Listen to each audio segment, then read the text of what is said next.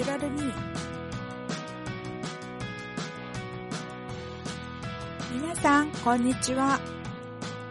リバースコーチおよびポイントオブユーエヴァンジェリストの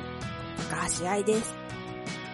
離婚の地ナチュラルミーのお時間がやってまいりました。今日もよろしくお付き合いくださいね。この番組は誰もがそれが私と言えてお互いに尊重し合える世界を作ることをミッションにいろんな人がいていろんな考えがあっていいよね。どうせなら誰もがハッピーを感じられたらいいよね。を発信していきます。今日も未来は小さな一歩からあなたのこれからを応援する放送局。これから放送局よりお送りいたします。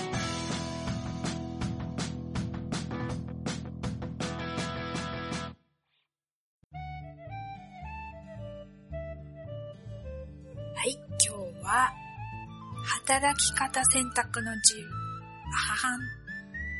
ていうテーマです。昔職業選択の自由。あははんっていう CM があったんですよ。転職の会社の CM だったんですけどそれをちょっともじってみました。私はとある小さな会社で今契約社員として働いているのですが人事労務の人と社長と面談して契約更新をしたんですね。何ヶ月か前に。その時に、そうだ、確かめておこうって思って、就業規則の保管場所を聞いたんですね。どこにありますかって。そしたら、就業規則って、正社員が10名以上いる場合に設置するものらしく、今、会社は正社員が10名に満たないので、今は、あの、所定の場所にはなくて別の場所に下げていますって言われたんですね。ただ、見たいならいつでも出しますよって言ってくれたんですけれど、私が確認したかったのは、えー副業、まあ、ササブサブの意味ね。が OK かどうかっていうことだったので、確かめたいのは、副業ができるかどうかってことなんですけど、って言ってみたんですよ。そしたら答えは、会社としては禁止です。って言われたんです。あ、やっぱダメかってたら、ただ、休みの日に何をしようともそれは自由なのでっていう付け加えがあって、もうあとは察してくださいって言われました。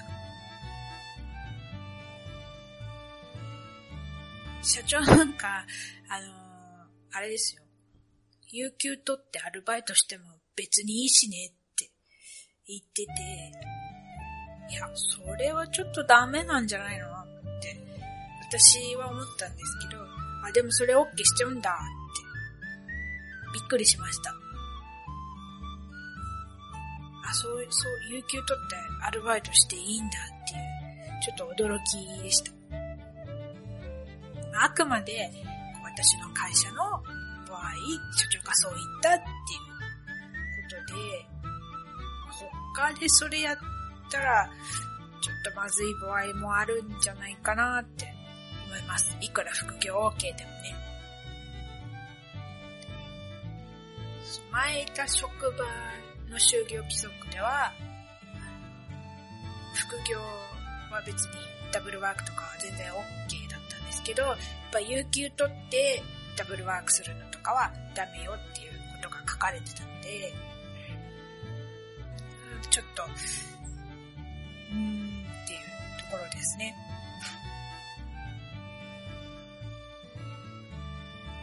で面談が終わって、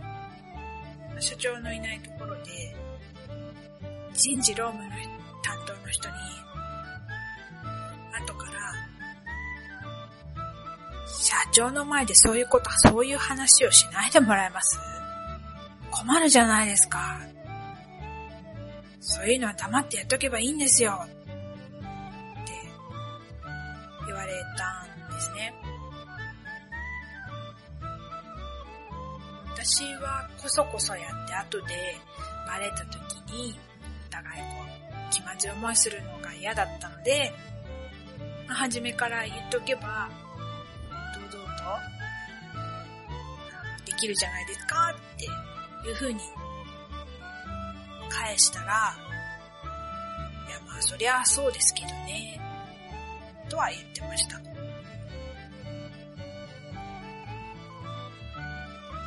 そんなわけで私は、まあ、暗黙の了解っていう、で、副業 OK っていう風に了承もらったと、まあ、勝手に認識してるんですけれども、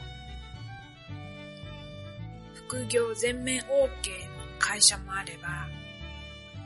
そうではなくて、なんか会社に忠誠を誓えとか、会社に尽くして尽くして尽くしんぼとか、そういう精神のところもあるだろうし、立場が正社員っていうことであればまた違うだろうし、複雑ですよね。終身雇用がいいっていう人もいるだろうし、いやいや、転がる石でいたいんだよねっていう人もいるでしょうし、働き方もいろいろあっていいよねって思います。労働者が生き生きしてないと、生産性も上がらないって思うし、江戸時代のとある幕府の家臣、家臣が、ごまの油と百姓は絞れば絞るほど出るものって言いましたけど、そんな風にこう、ね、ボロ雑巾のように使い捨てにされるのも嫌だなって思いますし、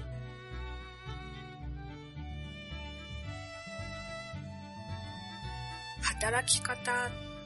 やその職業って自己実現の手段だと私は思うようになって働き方を変える。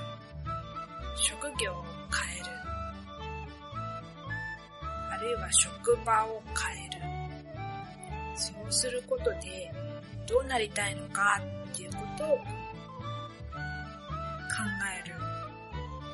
が大事だよねって思います。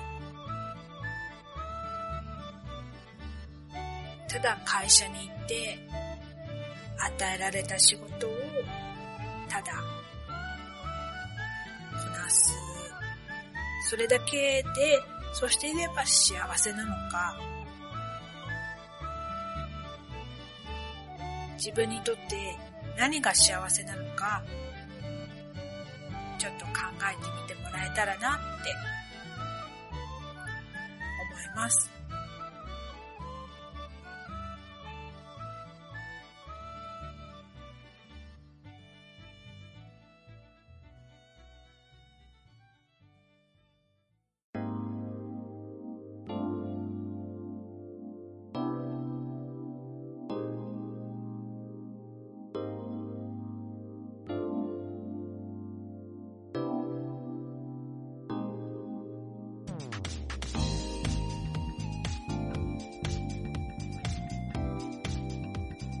そろそろ